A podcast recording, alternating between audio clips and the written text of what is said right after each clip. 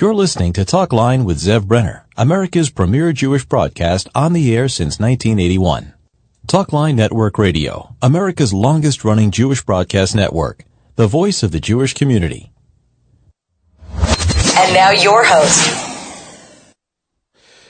Welcome back to the program. I'm Zev Brenner. I'm very pleased that Y. David Scharf, chair and co-managing partner of Morrison Cohen LLP, joined us. He's a super lawyer, one of the country's leading trial and appellate lawyers, serves as a senior counsel to CEOs of multinational companies. He has more than 25 years of experience representing and advising clients in securities, mergers and acquisitions, complex commercial real estate transactions.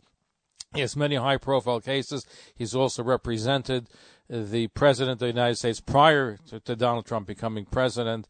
I know him from the Upper West Side. He, I've seen him at Ridniker and the Vorhan Shul, certainly a fixture on our community there as well. So, good luck. Thank you for joining us. Be with you, Zev. Uh, thank you.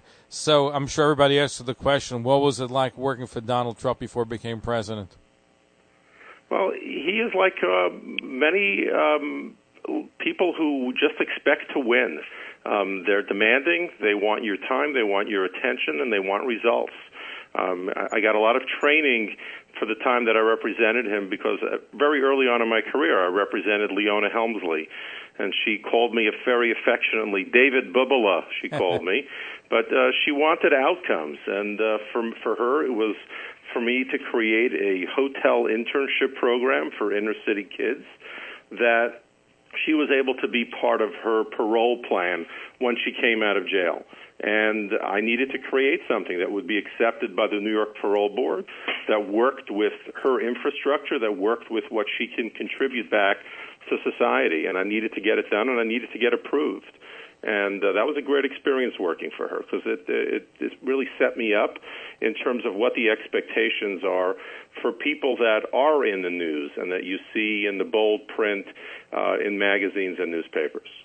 So, but so Leo, Leona Helms is running the high-profile case. Donald Trump, what was? I was trying to get what was like working for him. I know one of his lawyers he appointed David Friedman to be ambassador of Israel. Was any consideration making you ambassador to Israel?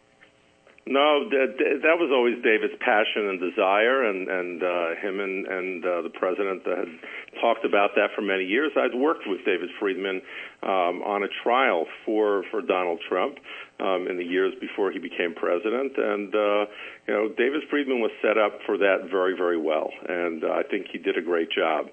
Um, working for working for Donald meant, uh, as he wrote in his book about me, being up at five o'clock in the morning to take his phone calls being available to come up to his office, developing strategy, and and I think uh, his passion to succeed and and my passion to win matched us up uh, very well. We always talked about the fact that when you're an aggrieved party, um, speak out, get in front of the issue, and um, we we shared that. And you know, for better or for worse, uh, love him or hate him, uh, it was always a situation where we knew um, people were not ambivalent about him, and I think that remained uh, throughout the, you know, the his run up to becoming president, throughout his presidency, and even to this day. No, no question. He likes to win, and he's certainly a complicated individual. But have you had contact with him since he became president, or now that he left the presidency? So yes, um, you know, it, it was uh, quite an interesting time, and I had been privileged to um, meet uh, and, and spend time with presidents 41 through 45, Bush one, Clinton, Bush two, um, Barack Obama. Uh, but knowing the president of the United States as I did with President Trump was a very completely different experience. Visiting the White House, uh, being at events with him, him recognizing you among hundreds of people, him calling you by name.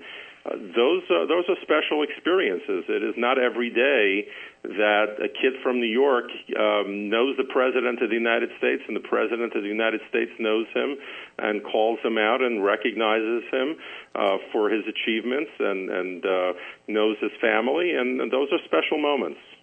No, it certainly is, and I know that there was an appreciation that people in the Orthodox community, the West Side, and other places got together to have a lunch for the president to say thank you for supporting Israel, Hakaras Tov, recognition of good. I believe you were involved with that as well, where there was an acknowledgement, and I think in the religious community, I think that, that resonated very strongly.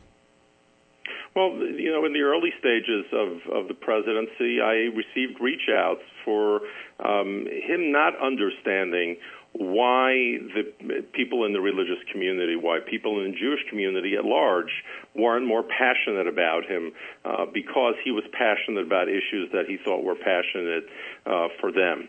And and yes, it was important to me that I expressed that to people to let people know that it was important that to the president that he receive recognition and that they recognize him for the work that he was doing for their community. And I think he uh, elicited a lot of passion among many different communities that he was reaching out to and trying to provide for better lives.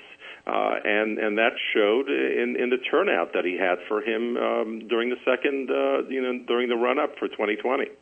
Right. I think in the Orthodox community, the numbers, according to Ami Magazine, I think was as high as about approximately 88% of the community supported him, which was a pretty high number. Didn't do as well in the general Jewish community, but in the Orthodox community, he did exceptionally well. And he was he was looking at that, and and and I you know I can tell you I, I was at a dinner um, for him at um, at John Paulson's house with uh, with Stephen Schwarzman and Howard Lutnick, and I got pulled aside and and uh, to a, a Republican donor, and he asked me the following question: You know, what is it that the president is going to look for at at the end of the 2020 election? And, and I said it's the people who didn't vote for him. He's going to know who did vote for him and who didn't know, vote for him, and and I'm sure uh, he he's quite um, you know he he knows what's happening, and he and and he he's very focused on those that support him and those that don't. Do you think he's going to run again in 2024? I think there's a lot of time between now and 2024 before those decisions need to be made. Um, I definitely think he is going to be a force to be reckoned with as a kingmaker as we head up to 2022 and then we'll see what the American public is up for. Uh, he's not going to put himself in a position where he's going to lose. He's he's going to look to position himself because he views himself and and those around him want him to succeed, and he wants to win uh, very passionately. And I think that's been something that I've known consistently since I started to represent him back in 2001. We're speaking to Y. David Scharf, Super Attorney. We'll try to squeeze in some of your questions. You can call us at 212 769 1925. That's 212 769 1925. Uh, you can email is also a great way to have your questions answered. ZevBrenner at gmail.com. ZevBrenner at gmail.com. You also represented Carl Icahn and Elie Tahari. And in fact, I believe you're representing judges, appellate the, the division judges. Yes, Yes, I am. Um, as a result of the budget crisis, many of the senior judges in New York, uh, 46 of them for that matter, uh, were told that they would not be able to continue service uh, up to the age of 76, which was constitutionally uh, permitted. Um, and uh, they retained me, the, the appellate division judges retained me to bring their case, and uh, we won out in Suffolk County to set aside the decision that was made by the administrative board to uh, to not allow them to continue to serve. Um, we had an argument at the third department up in Albany. It was done virtually, um, and we're heading to the Court of Appeals. The third department made a decision, three to two, to support the court system's right to not permit my clients to continue to serve. Uh, we got a beautiful dissent from uh, two justices, and we, we're going to head up to the Court of Appeals uh, to vindicate their rights, that they have a right to continue to serve uh, the public in, in this state as they wish. What's your big, biggest challenge being from being Orthodox, representing high profile cases where, as you mentioned with Donald Trump, he wanted to call you 5 o'clock in the morning. I'm sure you're at call almost 24 hours a day. Well, I think everyone learns very early on, and I'm not embarrassed to say it. I'm, I'm available 24/6, and um, you know, very early on, I, I remember I started working uh, for Donald. It was on a Thursday, and um, it was it was during the summer, so there was plenty of time on Friday. But as the Friday started to get shorter, as the fall turned into winter, um, we had this thing where in the, we talk in the morning, and he would ask me what time I would turn into a pumpkin, and I would tell him what time I would turn into a pumpkin, and usually on Saturday night he was calling before I was coming home from shul, and he would say, "I don't understand. Where's David? It's dark outside. How come? Uh, how come he's not available yet?" And I had to explain to him that Shabbos was really 25 and a half hours, and I needed a little extra time to get home from shul. But people learned that about me, and uh, I've I've never had any problems with that. People are extremely respectful, and I think part of that comes with the fact that when Saturday night comes, uh, I'm there, I'm available, I'll work whatever time, whatever day is necessary. But Shabbos is sacrosanct, and and uh, nobody has ever asked me to breach uh, my religion for them. And and um, you know, I, I think that's just part of who I am, and and I get the I get that respect. No, which is which is terrific. That's the opportunities to be from and to be out there. In fact, we had David Schoen the other week, who who made it a point. He could have gone on Shabbos to to testify, do things in a halachic way where we're violation, but he wanted to make the point that he observes Shabbos, and I think that that's so important that people are able to respect that. That's that's I think uh, something essential, which is great. In all the, it's a beautiful thing. Yeah. I'm sorry. It's it's a beautiful thing about uh, and the beauty of this country, and and we just need to cherish that, and we need to be careful and and be vigilant so that our the freedoms that we cherish and that are important to us don't come under attack um, because it's happening in other countries and it's happening in areas in this country as well. In all the years you've been around, what was your most interesting or complex case that you can share with our audience? Through almost 30 years of doing this, obviously there have there there are many many cases, but I, I like to focus on what's on the here and now.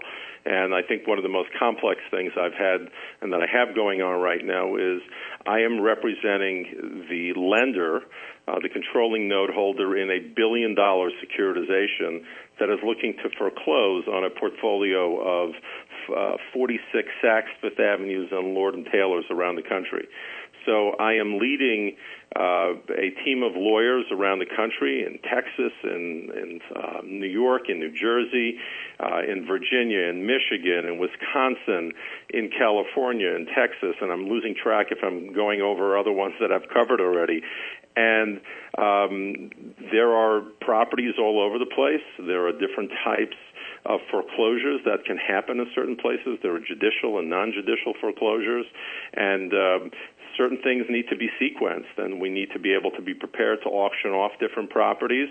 And uh, running that and, and arranging that is definitely one of the most challenging things that I do. Uh, I'm on calls um, nearly every single day, developing strategies and, and making sure that the lawyers around the country are doing what needs to happen. Uh, it's a jigsaw puzzle, and uh, that's challenging, uh, but that's that's the, what that I think I'm up for. And doing a great job. So we appreciate your sharing some of what you're doing with room. We'll have to have you back for a more in-depth interview.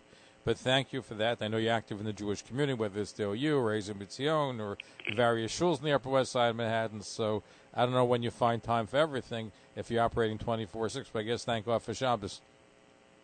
It, it definitely is. And I love to tell people all the time that uh, if, if being able to do what I do inspires other people to take a day off, whether you're Jewish or you're not, um, I think everyone needs to unplug, to unwind, and, and to get a moment. And whether your day of rest is Shabbos on on on on, on Saturday, or whether it's Friday, whether it's Sunday, uh, I think the world was set up in a particular way that requires us to unplug. And I'm respectful of others, and appreciate that others are respectful of me. Good luck. Thank you, Aziz and Pesach, and we appreciate you joining us here on the Talkline Network. My pleasure, Zev. It's always a pleasure to see you and a pleasure to talk to you. Likewise. The great work. Super attorney David Scharf. He Y. David Scharf? He is chair and co-managing partner of Morrison Cohen. As you heard, very interesting clients, including the former president Donald J. Trump. Thanks for listening. Follow us on Facebook, Twitter, and Instagram.